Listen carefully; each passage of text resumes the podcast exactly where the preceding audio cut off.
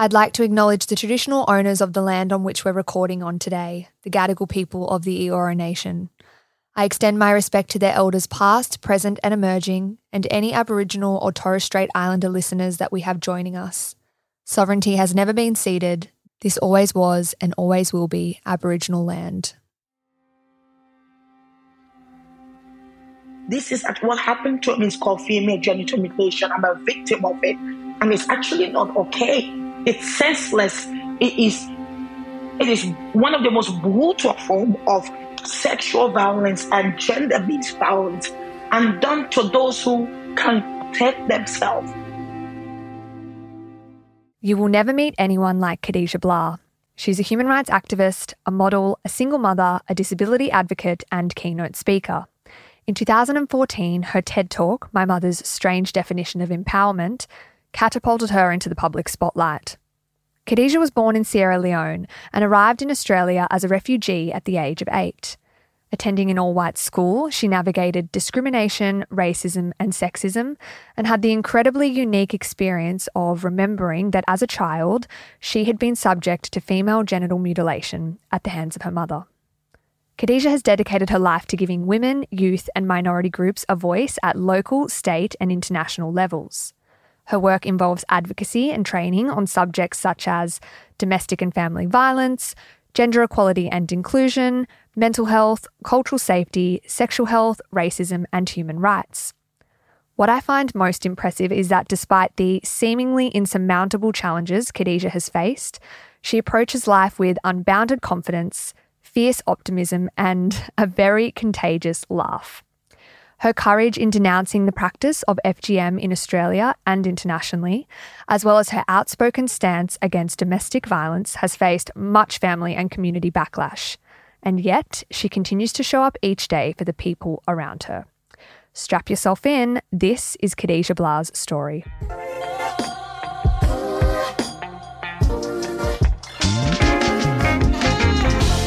This is Life Chats, deep and meaningful conversations with friends and strangers.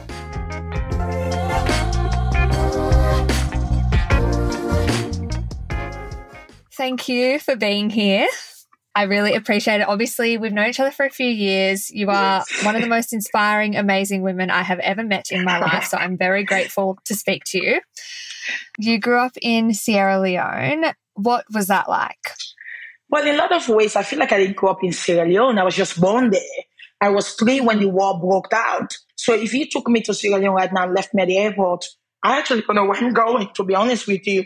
We will be exactly the same, lost, no direction. I was born there, and of course, my mom and dad are all Sierra Leonean. But the war broke out when I was three. I became a refugee at the age of three. I look at Sammy now when he was three. I can't imagine that kind of life where at the age of three, my mom predominantly just said, people want to kill us and you need to spend more time under the bed and don't make any noise. Because if you make any noise, they know you're here and they will either kill us or rape us. Because my mom had me and I'm three. My sister is one, was just born when the war broke out. My dad was killed during the war and predominantly most of my family members were killed. And my mom had to, as a single mom, made a single mom, have one child on her back holding the hand of the other one, trying to get out of Sierra Leone, trying to take us to safety. I don't think people can imagine what it must feel like at that formative years of your life to feel that sense of unsafety and that sense of threat. And like bombs are dropping everywhere. People have machetes, you know, they're chopping limbs left, right, and center. And you're just there trying to process this. I don't think I was speaking enough to be able to put into words how scared I was and how scared my mom was in that kind of world. It was complete chaos and shambles. There was no sense. It was just a madness. And to then be displaced for about eight years, people don't understand that concept. You can get out of your own country to seek safety. So you're stuck in limbo looking for a way out. So you just go around in circle looking for a checkpoint you can get out. But the aim was to lock you all in so news wouldn't get out of what was happening. And that took us eight years. So there wasn't a teddy bear. There wasn't, you know, nighttime stories. There wasn't cuddles. There was hiding. There was hearing people screaming. There was will my only living caregiver die? Just insecurity across the board. I wouldn't wish that on anyone because I think that really set the scene for what my life will look like later, but also why I'm so passionate about wanting to change the world and make it better. So Does you have a few totally, totally. You have a few memories of being in. I think you explained like a refugee camps or where when you were displaced, being in all these different environments. Yes. Do you remember your mum explaining to you what the situation was, or kind of explaining that your dad had passed away, or were you too young to remember that? I remember that because I have nightmares. Sometimes it's a smell or a sound, even during the day, that will trigger that. Like Christmas, for example, the fireworks and you know the party poppers. That sound can really feel like a bomb. It's very similar, the sound, and also can sound like gunshots as well. So, or food I eat can transport me completely back. And I remember she didn't go into detail. She just said people are trying to kill us and we needed to hide. And there wasn't a lot of parenting. It was more survival. I, I, I, was, I feel like most of my childhood was me being a loner. And people don't understand that. That's why I say I'm social and extrovert, but for all intensive purposes, I actually like to be alone because so much sensory output usually reminds me of something, It can be so subtle. And then I'm unsettled and I don't even know why I'm unsettled or why something's making me feel a type of way. But I just remember the fact that my mom just knew I have to keep these girls quiet. I, I mean, a newborn baby. Don't forget there was a young child there. Keep quiet. We're not playing. We're not laughing. We are just hiding. Then when we got to the refugee camp, there once again is this insecurity and a single mom. Most of the women didn't have the resourceful or the protection. So once again, you're in this situation where you're at the mercy of those around and being women and girls, as you know, rape and sexual slavery was right. So having to once again always be hyper vigilant on alert. To this day, I am constantly hyper vigilant, always ready, always watchful, just in case. That came from that. That, that, that, that was formed that I have to be aware of my surrounding at all time. I need to make sure who is around, who is where, because at any given time, how do I protect myself? Because I've always needed to protect myself, always needed to anticipate danger. It's not the best start to life. No. And I think a lot of people assume that once you're out of that environment and you're safe physically, life must be fine. But then you moved to South Australia. Give us a little bit of an insight as to what that was like. Well, it took us three days to get to Australia. We went from Sierra Leone, no, Gambia, Gambia to Senegal, which is still in Africa. Then we went to France. We were there at the airport for at least, I think, 12 hours. I joke that I was in France and nobody's gonna fucking tell me I was not in France. I have been to Paris back off. I don't care if I was at the airport. I was there. I was on the land. I'm claiming it. But we were there for so long. And then our flight took us to Singapore, which was quite interesting in that you're there. And I remember us going to the bathroom and this is that technology and stuff. And we're trying to open the tab and do all of this and nothing is happening. Somebody comes beside us, slide their hand and the water magically comes on. It's like, for fuck's sake. This is just a bit much, isn't it? we got into the flight, got to Sydney, and then we landed in Adelaide on the 9th of June, 2001. And honestly, I think we could have kissed the floor when that plane landed, when we were at the airport, because it was like a sense of relief. My mom said, this is going to be our home and we are going to be safe. She won't understand safety will be challenged in a different way, but she said we were going to be safe. And then we ended up in a little neighborhood in Torrensville in Adelaide in the western suburbs, very diverse. It was cold. We come from a tropical weather. So we're like, for the first time in our lives, we require a blanket and winter clothes. So we just wore two jeans, three jackets, but we would go buy ice cream and be eating ice cream while we're cold. It was just a hoot. And then we went to the supermarket. We're like, everything is in packet. What the fuck do you do with all these packets of food? Then we found the Asian grocery and we're like, hallelujah.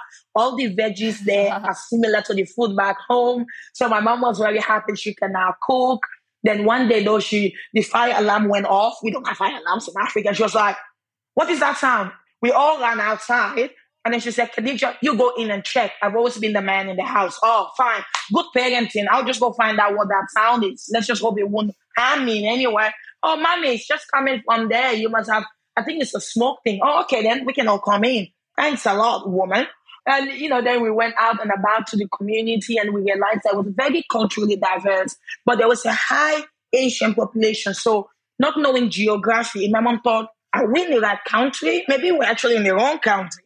And it had to be explained to her that Australia was in the Asian Pacific region. And it's actually a very multicultural country. But it was interesting those early days, you know, you are in this new environment and it's so different culturally in every way. You don't know the rules and you're just going along. And until you do something wrong and then people say something wrong and you know, you were not aware it was wrong.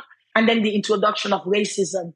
You know, having experienced ageism and sexism is different, but this addition of racism, and I remember my mom saying, people think the color of our skin means we're less. And I said, but mommy, we didn't choose that, that. We can't control that.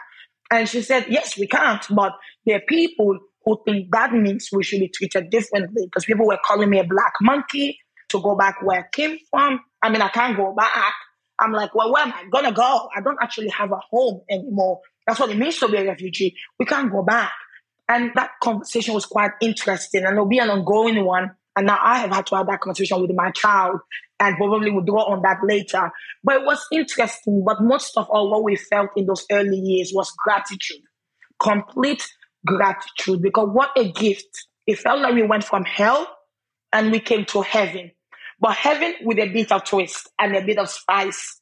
Later on, we'll find out what that spice was yes, we will definitely get into that. Um, so you were, I think, from my research and my memory, you were about eleven when you came to Adelaide. Is that correct? Thirteen. I was actually thirteen. 13. Okay. Yes. 13. So you were in uh, probably early high school. What yes. were your dreams, or when you came to Australia, what did you want to be? Did you have any kind of like vision of what the future of your life was going to be like now that you were in Australia? Absolutely. I'm a woman of dreams. Every day I make new dreams. I wanted to be a doctor. I wanted to be a doctor. I wanted to heal people. And I just always thought, you know, medicine is fascinating. But years later, I realized the healing I want to do cannot be done through medicine. That was not actually the platform. I think through high school, in my volunteering, I found another perspective and interest. And volunteering for me wasn't even this thing of, I'm going to go out and do this. It was literally out of trauma my home life was very not stable. My mom has PTSD. She has not processed that. So it wasn't very safe. We, we were actually abused flat out. And volunteering was my escape. So I went into this world wanting to think outside of myself and my own experience. And I found a world that gave me a voice or that brought out my voice, I should say. I had. It, it was brought out. And in there, I found that my greatest gift is my voice. And it was my responsibility to use that voice very carefully and very intentionally to make a difference. And slowly medicine faded away. And instead, this advocacy and this power of voice and this power of storytelling and vulnerability in recognizing in my stories, the stories of so many. If I speak up, I am putting to words for those who can't speak. And as we know, that created current Khadija.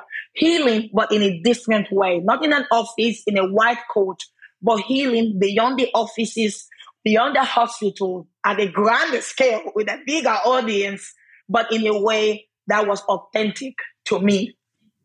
So you just mentioned then you were volunteering, and I think that was something that you got into throughout high school. But volunteering, a lot of your story and your advocacy work is around female genital mutilation, FGM. And it was through your volunteering, I think, that you realized that this was something that you had actually gone through. Do you mind telling me what that moment was like, or discovering, Absolutely. rediscovering that that was something you had experienced? It's funny when I had experienced FGM, I actually totally blocked the memory. And we know that's very common for children who have experienced abuse. The brain will try to protect you because obviously you can't always process such big experiences. So the best way is to lock it away in a little vault away. But unfortunately for me, and volunteering for women's health statewide, which was a women's health service. They work around sexual health, HIV, a very feminist oriented organization. I stumbled onto an FGM program. I didn't know what the term FGM, female genital mutilation, actually stood for, have no collection enough of me to connect. So I was volunteering, like just helping the manager stack up resources, went along with her on training sessions. And somehow that memory got unlocked though, as these things can happen, a smell, a sound, a book, anything. I opened up a pamphlet that had the different types of FGM in a picture form and it highlighted the different types. And I remember looking at type one is just, you know, when the hood of the clitoris is cut prick. Type two is when the whole clitoris is cut off and sometimes sewn up. And somehow that tattoo stood out to me because obviously you have your genitalia. You assume everyone's genitalia is the same. Why would I assume I'm like everyone else? I've had no reason to think I was different. But looking at that image, I realized mine was reflected in type 2. My whole clitoris has been taken out, and it looked like a light stitching was also done. And the memories came flooding back. I remember my mom driving us and saying we're going on a little holiday. How can we go on a holiday with refugees? That doesn't even make sense. But in my culture, you don't question your parents. And that we went to this remote village, and this scary woman, she scared me because she looked very scary came out and talked to my mom. I think they were negotiating and agreeing on what was going to happen. She went back into her hut and got a rusty knife and then came back. And the next thing I know, this sequence of events, my mom is holding me down and this old lady is sawing away at what I now know to be called my clitoris. At the time, I didn't even have a language for that body part. That's what is so funny. And she did that. She kept on, I screamed and screamed and I begged my mom to make this woman stop. But the reality is, my mom had paid her to do precisely what she was doing. And she wasn't going to be deterred. She wasn't going to stop. She kept sawing away and felt like I was there hours. It probably wasn't that long. I bled and screamed and it didn't stop. And then it was finished. We never talked about it then. It was just go home, sit in a bathtub of Dettol. If I sniff Dettol anywhere, that memory gets triggered immediately. That's why I hate hospitals because they use them a lot. And I remember just feeling this resounding hurt that the person who should protect me didn't protect me. In fact, orchestrated this without any explanation. It didn't make sense. There was no processing. It just got locked away until I saw that diagram and I went, oh my God, I am why this program was created. This is what happened to me. It's called female genital mutilation. I'm a victim of it. And it's actually not okay. It's senseless. It is one of the most brutal form of sexual violence and gender-based violence and done to those who can protect themselves. And I've had to forgive myself that little Khadija can protect herself. And so I say I now protect other little Khadija so they're not created because it's unacceptable. But that's what happened. Thank you so much for sharing. I know that that's not easy to recount those details. So thank you. What was that like when you went home after realizing? Did you confront your mum? I did. I had to because I had so many questions. We never had a conversation. So it just seemed like we had to go back to that. I went home and I said to her, Why did you do that to me? She said, What? I said, you know, cut me down there. It's called female genital mutilation. She goes, it's not female genital mutilation, it's female circumcision. said, no matter what it's called, mm. why? She said, I was being a good mom. It's what I had to do. In that cultural context, it was her responsibility to ensure that that was done so we will be classified as normal. That was the norm. To not do so is actually, you are not being a good mother. You don't want your daughters to be marriageable. You don't want them to be clean and pure. But a statement she says to that, she said, you get itchy down there, Khadija? I go, No, why would I get itchy down there? Sounds like a UTI to me. Who the fuck wants say UTI? I'm like, why will you get itchy down there? She said, Well, you don't get itchy down there because I did this. I go, What do you mean? She said, For example, when you have a husband, if you don't have sex with him, you don't have to have sex with him because you will not have that desire you will have control. It's why my TED talk was called My Mother's Strange Definition of Empowerment. She actually believed she had empowered me. And that could not have been furthest from the truth. And I said to her, You did not empower me. You harmed me. I now have to live with the impact of this for the rest of my life. My periods were national news in my community. Everyone will go, Where's Khadija? Oh, she's at the hospital. She has a period again. Because my period, when just you have a heat pack and a bit of chocolate, I had to be admitted and given morphine drips. That's the level of pain I am under. I can't walk. I become a cripple. I will crawl to the bathroom because I couldn't actually walk. I couldn't go to school, go to uni, or do anything for a whole week. And then outside of that, I would just have shooting pain random times. So then chronic pain became a diagnosis that I was constantly in pain. At uni, doing a double degree of law and international students, I would sit outside at the back of the lecture hall so I could run to the bathroom when I had the shooting pain. I changed my wardrobe to uh, boho skirts with elastic band, wore flat shoes because that was the fashion you wear to be comfortable when you're in that amount of pain. Like, I mean, that is no way to live. So I looked at my mom and I said, it ends with me. This will end with me. In this family, as much as wider, it will end with me. No girl, no female identifying member of our family and wider within my sphere of influence will experience this. That's what I said to her. And I have carried out that since then.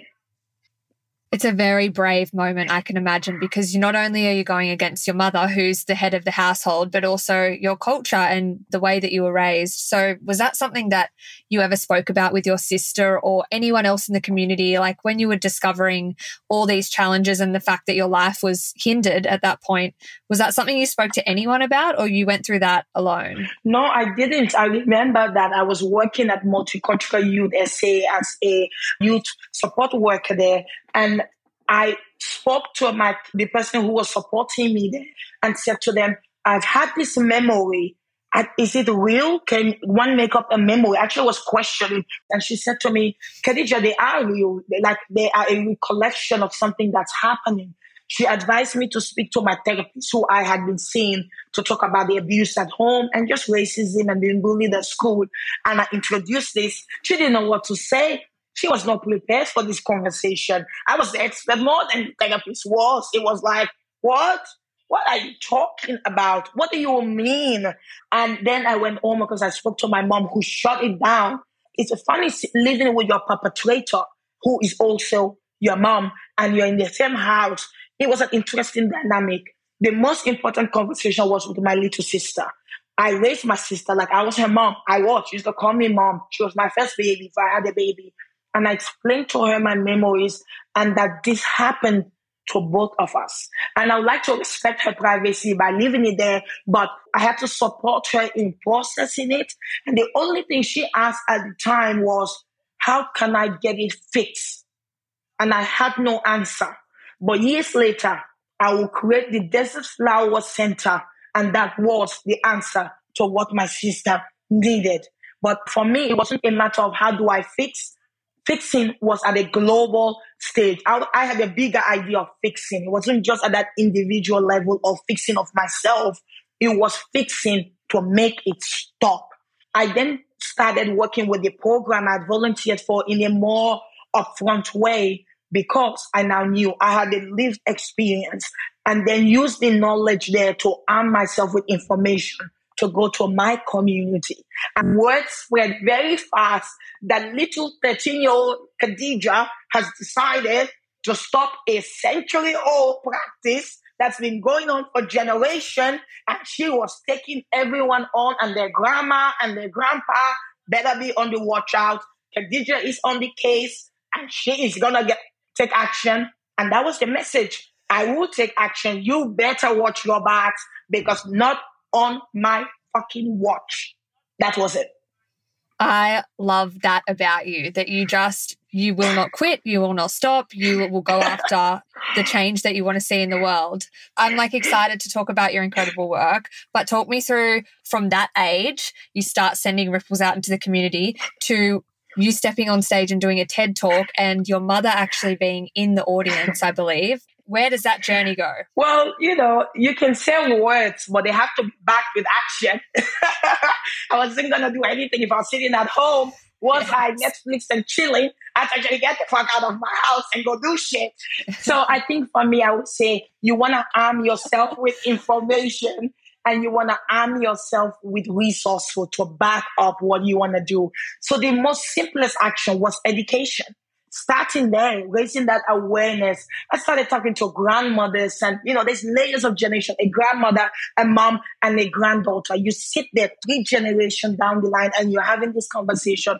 Grandma is saying, I thought I was doing what needed to be done. The mom is saying, I wish you had not done that. The granddaughter is saying, I want no part of this. Why? We can't keep doing this. We must stop. And you're sitting with them on the floor and you're crying. Everyone is crying it's a moment of healing. It's a moment of validation and it's a moment of change. It's acknowledging the past and saying, though, when we know better, we can all do better. Then outside of that community, then you think, what about the wider Australian community who were not talking about FGM? That is the reality. This topic was seen as something that happens across the world. And I had to tell them it was right here in our own backyard. We must all be vigilant in ensuring we are aware FGM is a form of child abuse. FGM is gender-based violence, and we all had had ownership of this. And I think people were surprised. Oh, I have a part to play.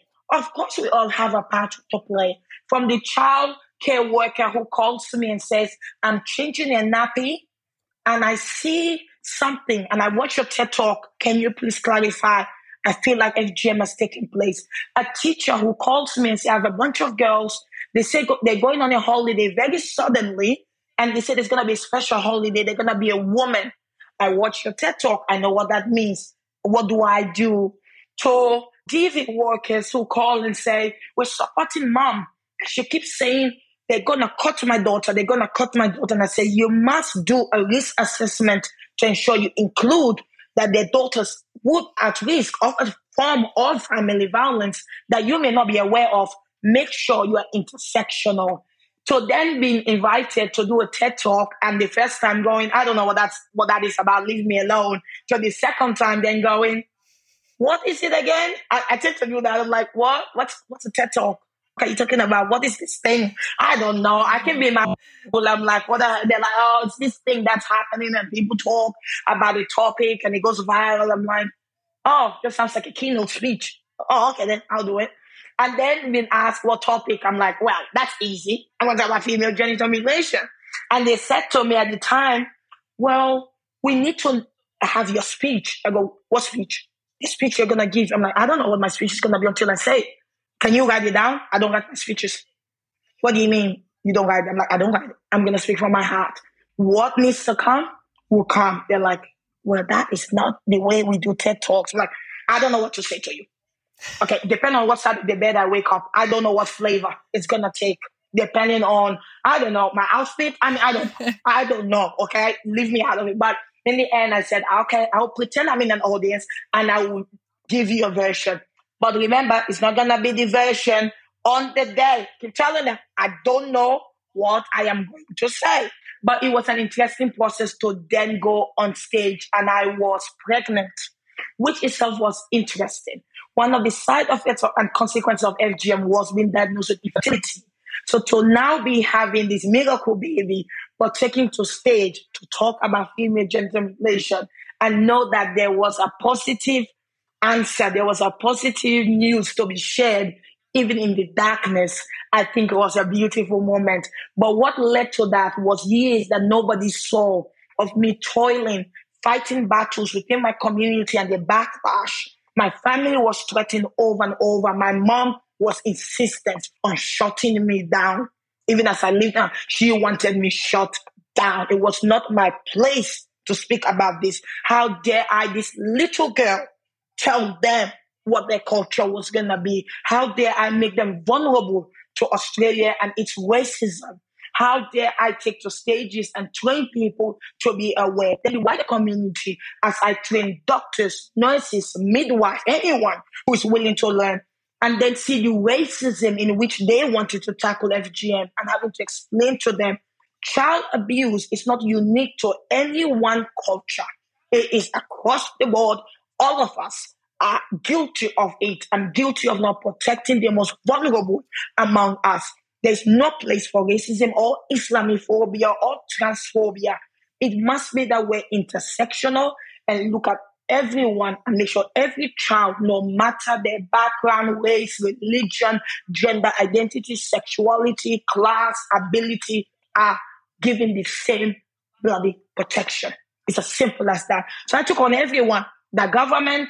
I broke two wedding rings or engagement rings because of the passion, banging tables and going, what about the little girls? What about them?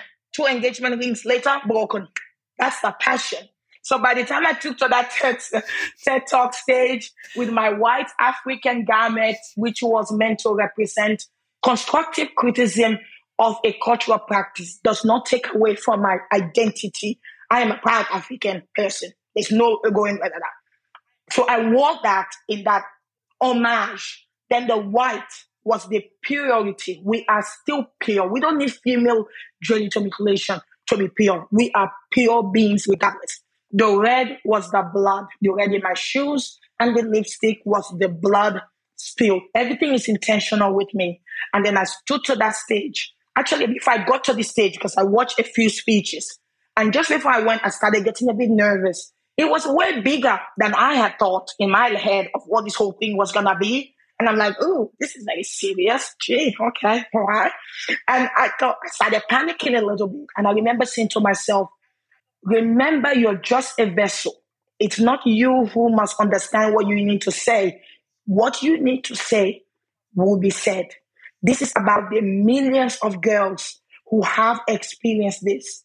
You are giving voice to them. That's all it is. Stand there in your authentic truth, and the, what needs to be said will come out. And that's exactly what I did. With three different endings, it kept on ending. I started again. It's like a shift finish. 18 minutes later, finally got off the stage, and there were a lot of tears and there were a lot of emotions. But I am proud that what took me 18 minutes has become what 3 million view and counting later is one of the, my biggest legacies. It has gone to the world in a way I can't physically go to the world. I get calls and emails from all over the world, people who heard my call of action, people who have challenged this within their family, their communities, professionals who have want upskill so they can be part of the solution. I am proud of it. I am proud that I get to tell my child, his mom wakes up every day and she chooses to be part of the solution. That I said the standard, they said the standard you walk by is the standard you accept. And I live that. And I couldn't be more proud of the babies I have protected. The babies I don't get to meet, I just hear their names, but their names are enough to move me to action so they can have the life they deserve. It takes the whole every your neighbor to, to the next level. Everyone is my neighbor in that regard, and every child somehow becomes my responsibility, and I take it very seriously. Thank you so much for sharing. What do you think the general consensus in Australia is around FGM? Because obviously, as you explained, this has been a cultural thing or beyond culture. This has just been a practice that has been going on for generations and generations. But in Australia, there seems to be, as you said, no conversation around it. It's kind of swept under the carpet, and people believe that this is a problem that happens elsewhere, not in Australia. Why do you think that is? You know, in the last 23 years since I've lived in Australia, I've seen the shift, the themes as the ebb and flow in this section. And it's predominantly domestic violence and then the child protection and the broader community. I know one of the my original goals was to make FGM a national conversation. And when I got involved, invited by Julia, when Julia Gillard was in government, and she held the first female genital mutilation summit in Canberra, and I was invited to go. And before I even went, they called me and said, We would love for you to speak. And this will be a meeting of adults, if that makes sense. I was at uni, but everyone going, I had graduated, they were doctors, they were I was the kid in a way thrown into the mix. I was the youngest, but I was the loudest. No, I had already cemented myself as the FGM expert, as somebody who was fighting this on grassroots level. When they invited me, I was honored. And when they said, We would love for you to speak, I knew, and this will be an event before the TED Talk as well. This is before the TED Talk. I knew this was my moment to set the scene on what FGM looked like in Australia. My fear, and I said to them on that day, in the beginning of this summit, Julia spoken, Tanya Plibersek had spoken, and said, Khadija can speak. I said to them, FGM has always happened in Australia. It wasn't brought alone to Australia. It actually was already present through what is called clitonomy and labiaplasty. It was here. Then we also, migrant community brought as part of their culture into the mix. That's something to acknowledge because people tend to peddle and it's part of the racism. Oh, it's the migrants, we must be the refugees. No, all over the world, FGM is practiced in every continent except Antarctica. The fucking penguins are feminists. Okay? The fucking penguins. Okay? We love the penguins. Humans are the worst. The penguins are the best. Fuck off, everyone. Anyway. So, there's no room for racism. there is no room for racism. Then the Islamophobia conversation kicks in.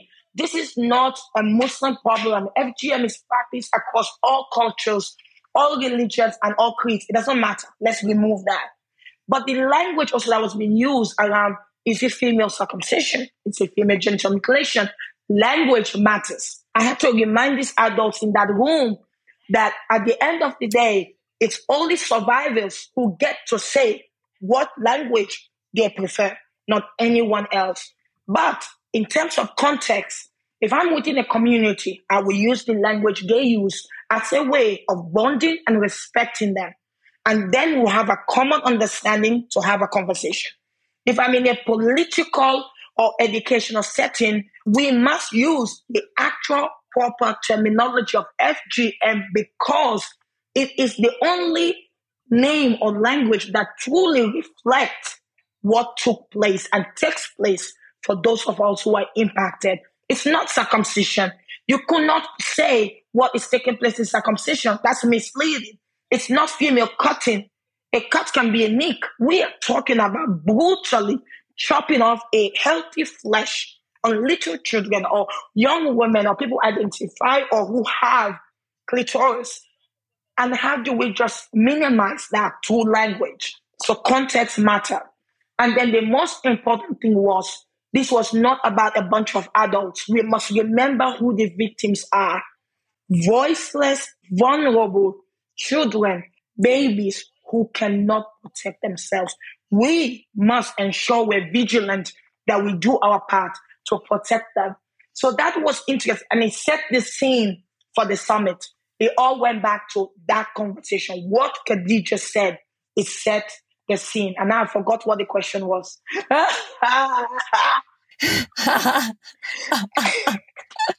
you are a queen. No, um, you actually answered about four of my questions in one. So thank you. But I was going to say, I was going to say thank you for clarifying the language because, you know, in my research, I was reading a New York Times article. They were saying it's female genital cutting. And I know that, as you just said, we can't classify this as circumcision because what you've explained to me before is like there's actually a benefit of circumcision and especially in in certain cultures um, it's beneficial for health reasons in some parts of the world but female circumcision if that's what we want to call it there is no benefits to this whatsoever. There's not a single health benefit. And as we'll talk about later on yes. you've had a lot of difficulty with your health. So when i came back from canberra because of course I can't just go to Canberra and come back from Canberra. I went to Canberra, I conquered Canberra, I made my my splash. I was on the newspaper. I think what was it called? Mother betrays daughter. Uh, I think that's what the title was. It was big, and you know the media like wow. to sensationalize. So the, we do the interview, and that they choose the title, and then it was Mother betrays daughter to culture. And then, oh, oh my God, great! Thanks a lot so came home and said to my mom, can we have a mm. conversation? Mm. I went, I did a bit of talking and this happened. She's like, ooh. But in our conversation, she said to me, Khadija, it's not like I'm happy at what happened to me. This will be our first conversation. She acknowledges herself as a victim, and we're sitting one victim to a victim, except she's not ordinary victim. She's a perpetrator as well. So in that conversation, she said, I don't like what happened to me either. And it was not what I wanted. I said, but you did, you then continue that legacy and pass it on to me. And that is not okay and it's not right. And I consulted and said, when I do the work I do, it's not actually about you. And I'm not trying to hurt you. I'm not trying to shame you. And I'm not trying to harm you. I just want to use our story as an example to make a difference, to make a change. It's not just about you or me at the end of the day. How can I allow this experience to happen and do nothing? And my favorite quote is all it takes for evil to prevail is good people doing nothing. And I couldn't see, even at that tender age, how I could sit back and do nothing. And I imagine I said to her, she's a nurse. What we could do together if we came together to fight this. But that's not what she wanted. She wanted it back in the box and covered up nice and neat so she didn't have to feel guilty. It was not about anything else. She just didn't want to feel guilty. But I was not there to protect that. There was more at stake that needed protecting, and her guilt was not one of it. It will be the only moment we have that. Then we went back to our sides of the corner. I was gonna fight the fight. She was gonna try to shut it down. But guess who won that battle? One of us did, and that's it. Hi, everyone. A quick reminder that if you are loving this chat, I would be so grateful if you could take two minutes now to jump on whatever platform you're listening to this and leave a review or share the episode you're currently listening to on social media. I'd love to see where you're listening from. If you're going for a walk, if you're at the gym on the treadmill, if you're driving, obviously don't take a photo if you're driving. But it is so incredible to see that we now have listeners from over 35 countries tuning in. And the more that we grow, the bigger guests I can bring you. I am so, so grateful that you're here on this journey with me. And I'm excited about the live chats that we have coming up with some absolutely inspiring guests. Thank you so much. I will get to your incredible work with the Desert Flower Center. But whilst all this is going on, let's not forget like, you are a human, you have had relationships, you fell pregnant. Like, let's talk about what was that life for you like? I believe you're married, divorced. Do you want to go into any of that? Your experience just I love it. What my life, life, my life is like me. It's spicy, it contradicts itself, it's ADHD, it's all over the place, it makes sense. Where do you even begin? I think in some ways I need to reintroduce myself. There's a, like a lot of coming out for Khadija.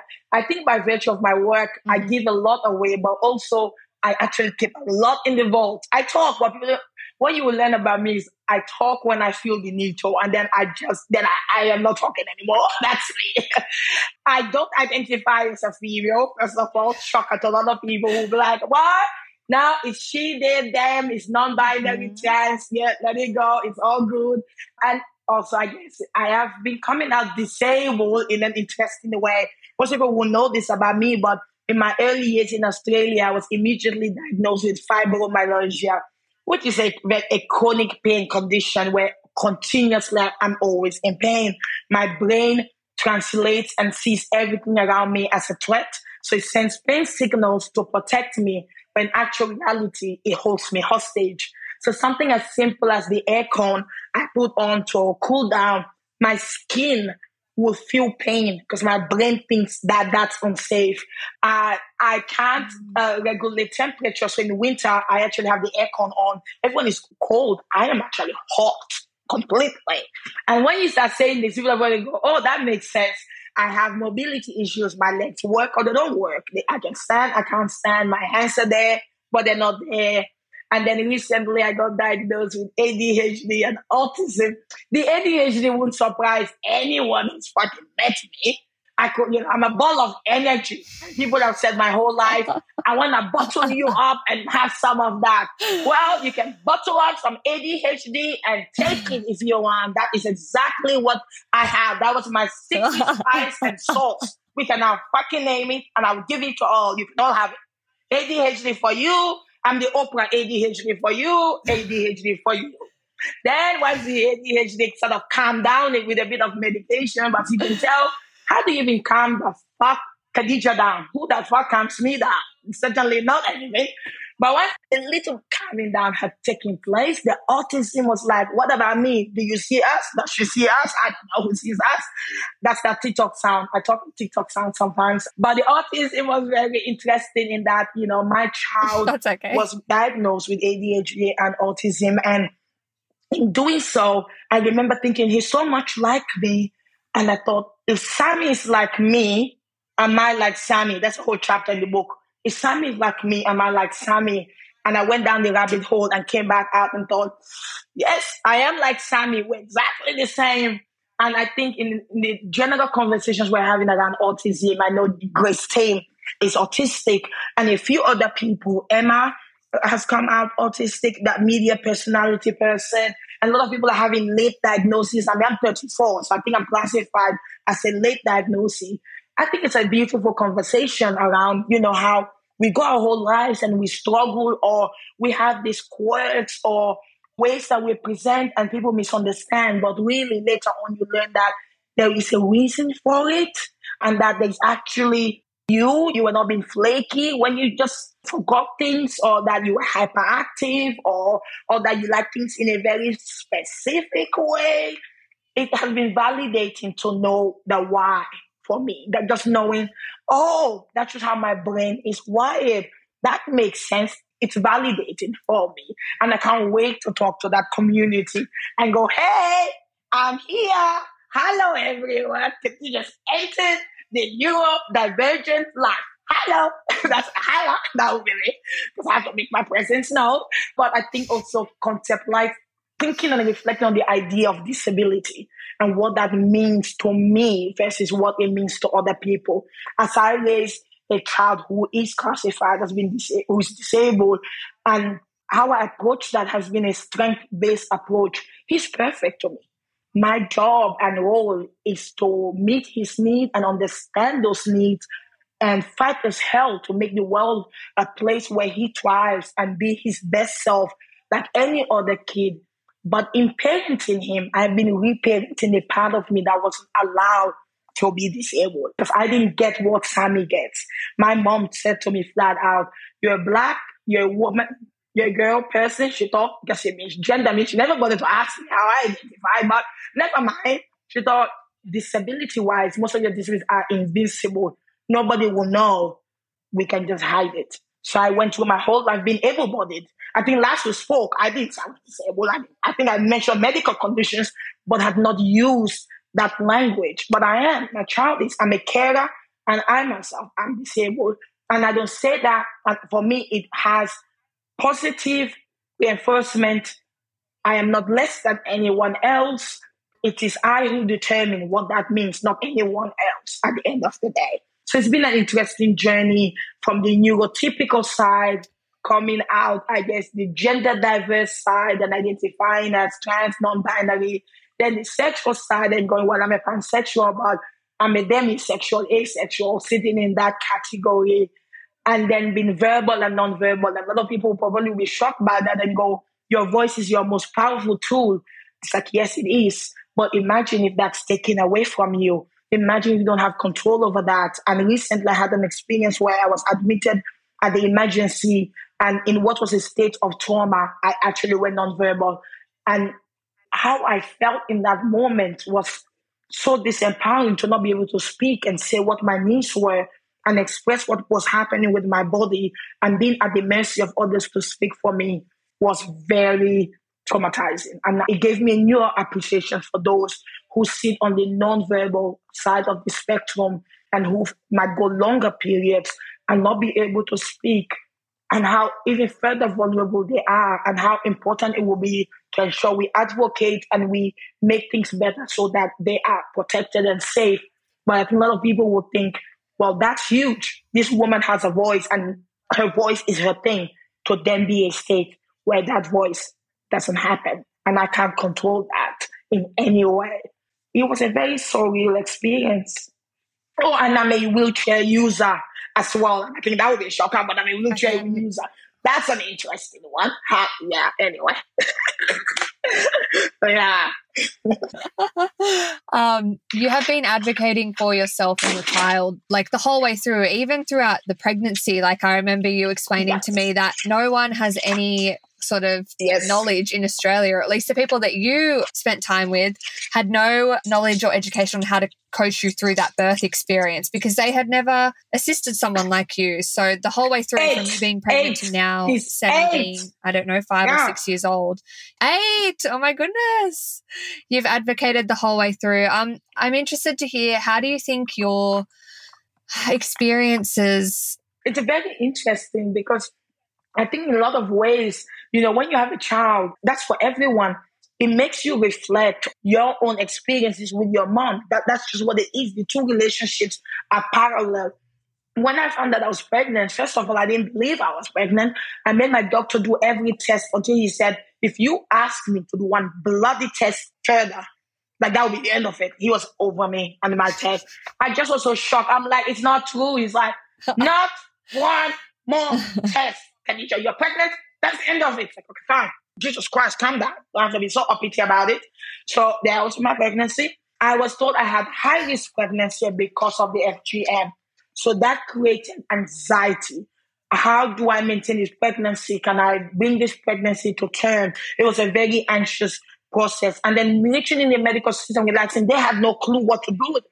I remember going to my first antenatal appointment and they're asking me about my family history around diabetes, cholesterol. And I said, look, I'm African.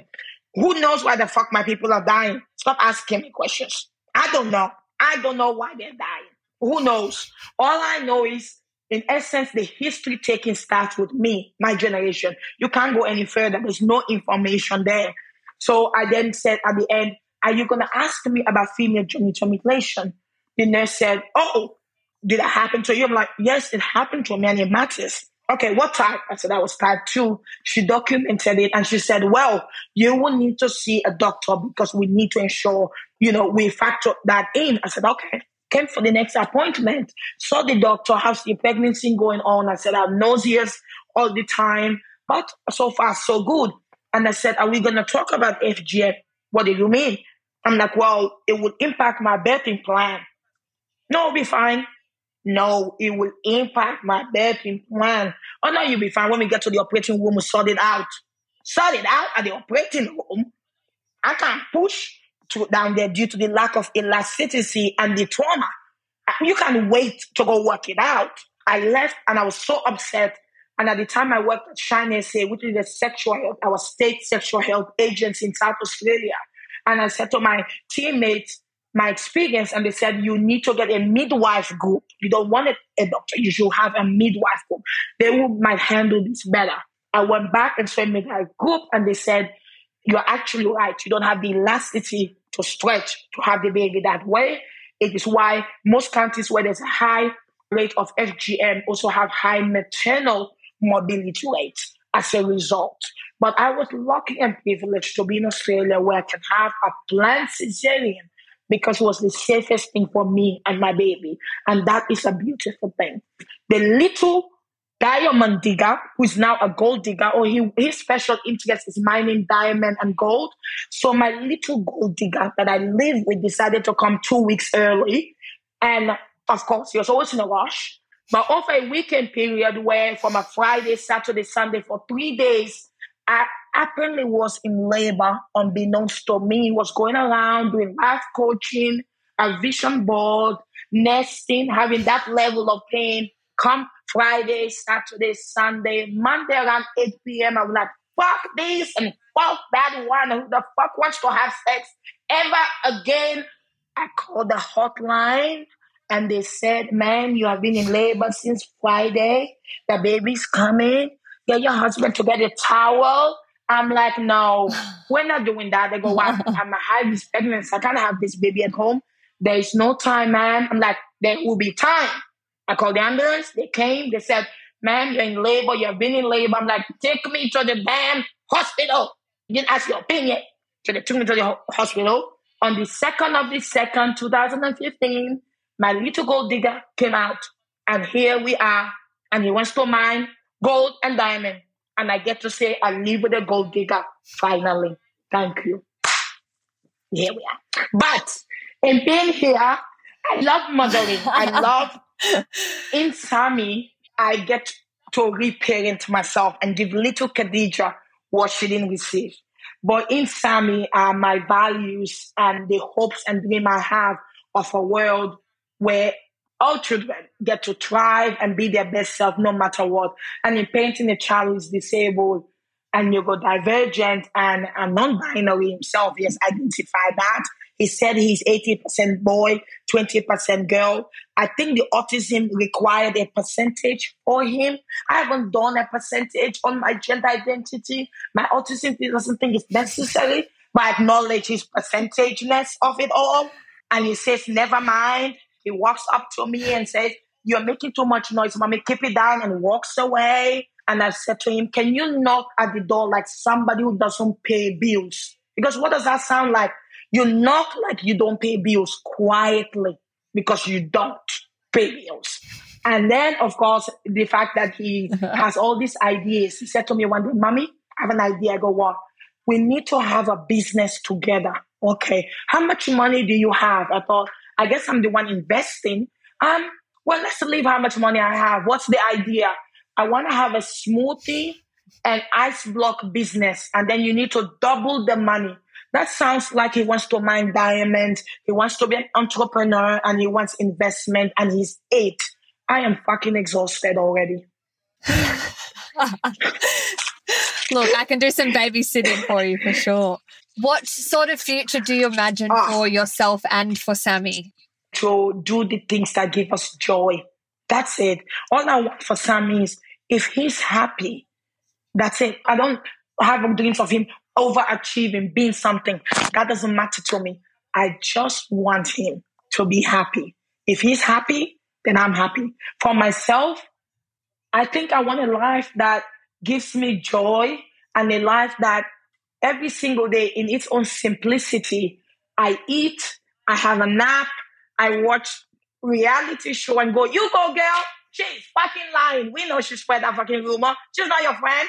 And then spend time with people I like and eat a lot of food and maybe like somebody, but who gives me enough space so I like them in a little window. And then I'm like, fuck off. I need to be by myself. It's just too much. That's all I want. It's simple things simple life. But in all of that, happiness, it seems a little, but we all deserve to have happiness. And that's all I want. Yeah. Before we go, just quickly tell me about the Desert Flower Center, how people can find out more about that or follow along and just how that came about because I think it's yes. so incredible and there's not there's really nothing else like it. In her asking me that question when I said to her, Mommy did this to us, and this is the name and cancel her through that. I had to put actually in a way a lot of my processing to cancel her because she was the younger one. I needed to care for her as I brought this news to her. And her question said, How do we fix it? I think she planted a seed on a subconscious level. I never thought of it until recently. But as I continued and trotted along in my work, the education, the training, the advocacy, a little side of me knew we were missing something. What we were missing is that I'm doing protection, child protection, but what about the woman? What about the adult version? The sexual health issues, the mental health issues, infertility issues. Where does she go? Where do they go? Where do they get their support? And that is what led to the Desert Flower Center. When I heard that the Desert Flower existed in Europe and they were creating one in Africa, I thought, why should an Australian woman have to go all the way across the world to go get trauma informed treatment or support to reduce her pain, to support her mental health, to increase her likelihood of fertility if that's what she wants or they want, whatever gender identity they may have. Why should they have to have distance and cost be a barrier? So then I had to seek and search for a team I was doing a training around FGM and they said to me, and I shared this vision. And I said, I need a team. I need a surgeon, a gynecologist, I need psychologist. They said, we know a doctor who potentially, they are a gynecologist. they actually see people who have been impacted by FGM, but they don't advertise that. I followed up and I met them and I shared my vision. Then I met a psychologist, I shared my vision. And what we now know to be the Desert Flower Center was born. I have to say that we have a lot of people, a lot of gender diverse people, trans people, and a lot of women who were not impacted by FGM, but they had labiaplasty go wrong, who come and receive treatment. And my value has always been intersectional for that reason, that it should not matter. We should never discriminate or box in our work. We should always leave it open to new people, to difference that may pop up and require services. Our door is open to all. FGM is not the only thing that impacts people. I mean, the sexual dysfunction that may stem from sexual assault and other things. Why should we not provide care? I have stepped away from the Desert Flower because I've done what I needed to do. It's set up. Where my attention is needed, it's in the education and the advocacy and the political space to broaden that. And in some ways, maybe start writing that book, my memoir, as much as the FGM book in an Australian context, talking about child protection, racism, intersectionality, intersex people. Where do they sit in this conversation? How do we have a guide and a plan moving forward? I guess a manifesto of some sort. It's now the time to start writing that legacy so there's something behind. Life is fragile. In these last couple of months, I have seen the fragility of life. I mean, I will get that because I was a child where bombs were dropping. But then I was in Australia experiencing DV where my life was almost taken. But recently, like I said, with medical condition issues, I found myself in a state of non-verbal, but also not being responsive and having to get my affairs in order. So there's this little element of life is fragile. I only have today guaranteed where your body in seconds to second, you can walk, not walk, talk, not talk, move, not move. A lot has changed. The now, second to second matter. I want to do what I need to do now because tomorrow is not guaranteed. Five years is not guaranteed. My body has told me what I thought was five years away has come closer. I need to be prepared. So I need to get what I need to put out, that legacy, what I want to leave behind not to be morbid in any way, but it's just an urgency to do now. I think that's where my attention needs to be as much as also the home front to have more quiet time with me and my baby and have that calm, peace and gentleness we both deserve because so much is out of, outside of our control. So in a way, I want to control what I can and I want peace peace. I want peace in everything I do. I want that sense of peace. I've gone from urgency, Khadija, bang, bang, bang, ADHD to slow, baby girl, slow, slow, slow, slow. That's me. kind of wrapping up here, do you think that FGM is a practice that will ever cease to exist? And if that is the goal for you, if you could click your fingers and have every resource and every support that you would need to make that happen, Change is within their own fingertips. Stop looking to other people to be the change. You are the change. We are the change. Every one of us every day have opportunities to make change with influence in your family, around the dinner table, the conversations you have about equality, gender, sexuality, these things are what feed what ends up becoming these extreme forms of violence. They don't start that way. They start with the way we raise boys and girls and the gender element. They start in the way we think of bodies. Your child comes out gender ambiguous. You start chopping beats to determine what gender they will be instead of waiting for them to determine that. We call little girls sassy, but boys are leaders. We say, oh, Tom hits you, he must like you. No, he doesn't. Love is doesn't hurt. The gender roles, what dad and mom or your gender diverse person who does what in the home. People want me to tell them to march to the streets. No, start in your home. How you raise, how you divide the labor in your workplace. Be inclusive. You have gen- equality at the center, human rights at the center, at your sports club, at the pub, the jokes you laugh to with your mate, oh, a woman can lead. They're very, uh, well, they're very emotional. Well, look at how women have led nations through COVID. They did well. That those nations did better. Men are for war all that bullshit. Gender diversity, but like peace for all. It's the little things that the they are the foundations, but we have to go back to where the root cause of this act. FGM was not manifested up in the cloud. It's a result of gender inequality. So we must address that gender inequality to then end a world where FGM will not be present. A world where we know men, boys, girls, gender diverse people, trans people are allowed to thrive and be their authentic self where they can be safe and given equality, access to opportunities. FGM can't exist. Domestic violence won't exist. There'll be equal pay. There'll be equality. It starts in the little. A blue and a pink a doll and a truck. Sassy, a leader. It starts very little. Dad makes the barbecue, mom makes the salad. Or what if a world, we imagine a world, dad stays at home and is happy to stay at home. Mom wants to work, she works. Where a world where dad makes the salad, mom is like, I can't fucking cook. Where I have a friend who says, my house husband is at home. He cooks, he cleans, Wonderful. I love that for you. A life where people live in separate homes and they're still in a relationship. Oh, hello. People, it doesn't matter. You know, when Sammy was little, giving me a pink jumpsuit. Oh, that's a cute girl. It's a boy. Why is he wearing pink? It's a fucking color. It's a fucking color. That's a fucking is. Karen. There you go. But that is what I envisage, Karen. What is it to you with a pink? Karen. Karen. Women wear pink. Go complain to somebody else about that.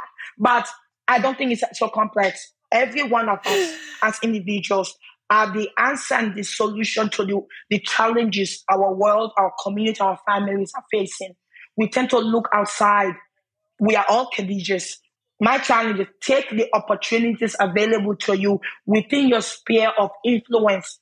Play your part. Show up. It is small. It's not the government who are going to do this shit. It's us. We, the people, will do that. And I think in doing that, let's also be gentle and kind that we may not always have all the information or the language. We may stumble and be clumsy. Let's hold space for people to learn and grow rather than attack and cut down because they're not there yet. It's a journey. What is it? Little steps, but surely we will get there. And I do believe there's a world where FGM will not exist because we now live in a world where foot binding doesn't exist.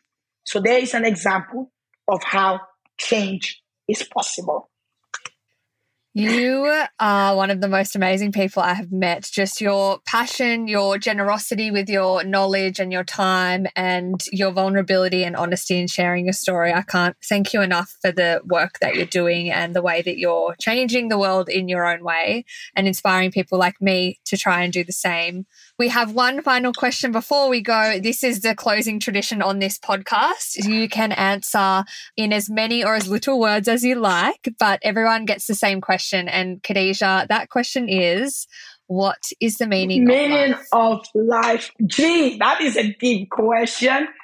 The meaning of life is love, la, uh, laugh, fuck shit up. That's it. Mm-hmm. Yeah. On that note, we will wrap up. Thank you so much for listening to today's episode. Please let me know who you'd love to hear from next, or if you have a story to share, I'd love to get in touch with you. You can connect directly with me on Instagram at Life Chats Podcast, one word. And every review and share really does help so much in the early days of building a podcast. So if you've enjoyed this conversation, please share it on social media or you can snap a pic of where you might be listening and jump onto Apple Podcasts and give us a review. I really do appreciate the support more than you know. Have a beautiful morning, afternoon, or evening wherever you may be listening in the world. I'm Georgia May, and this is Life Chats.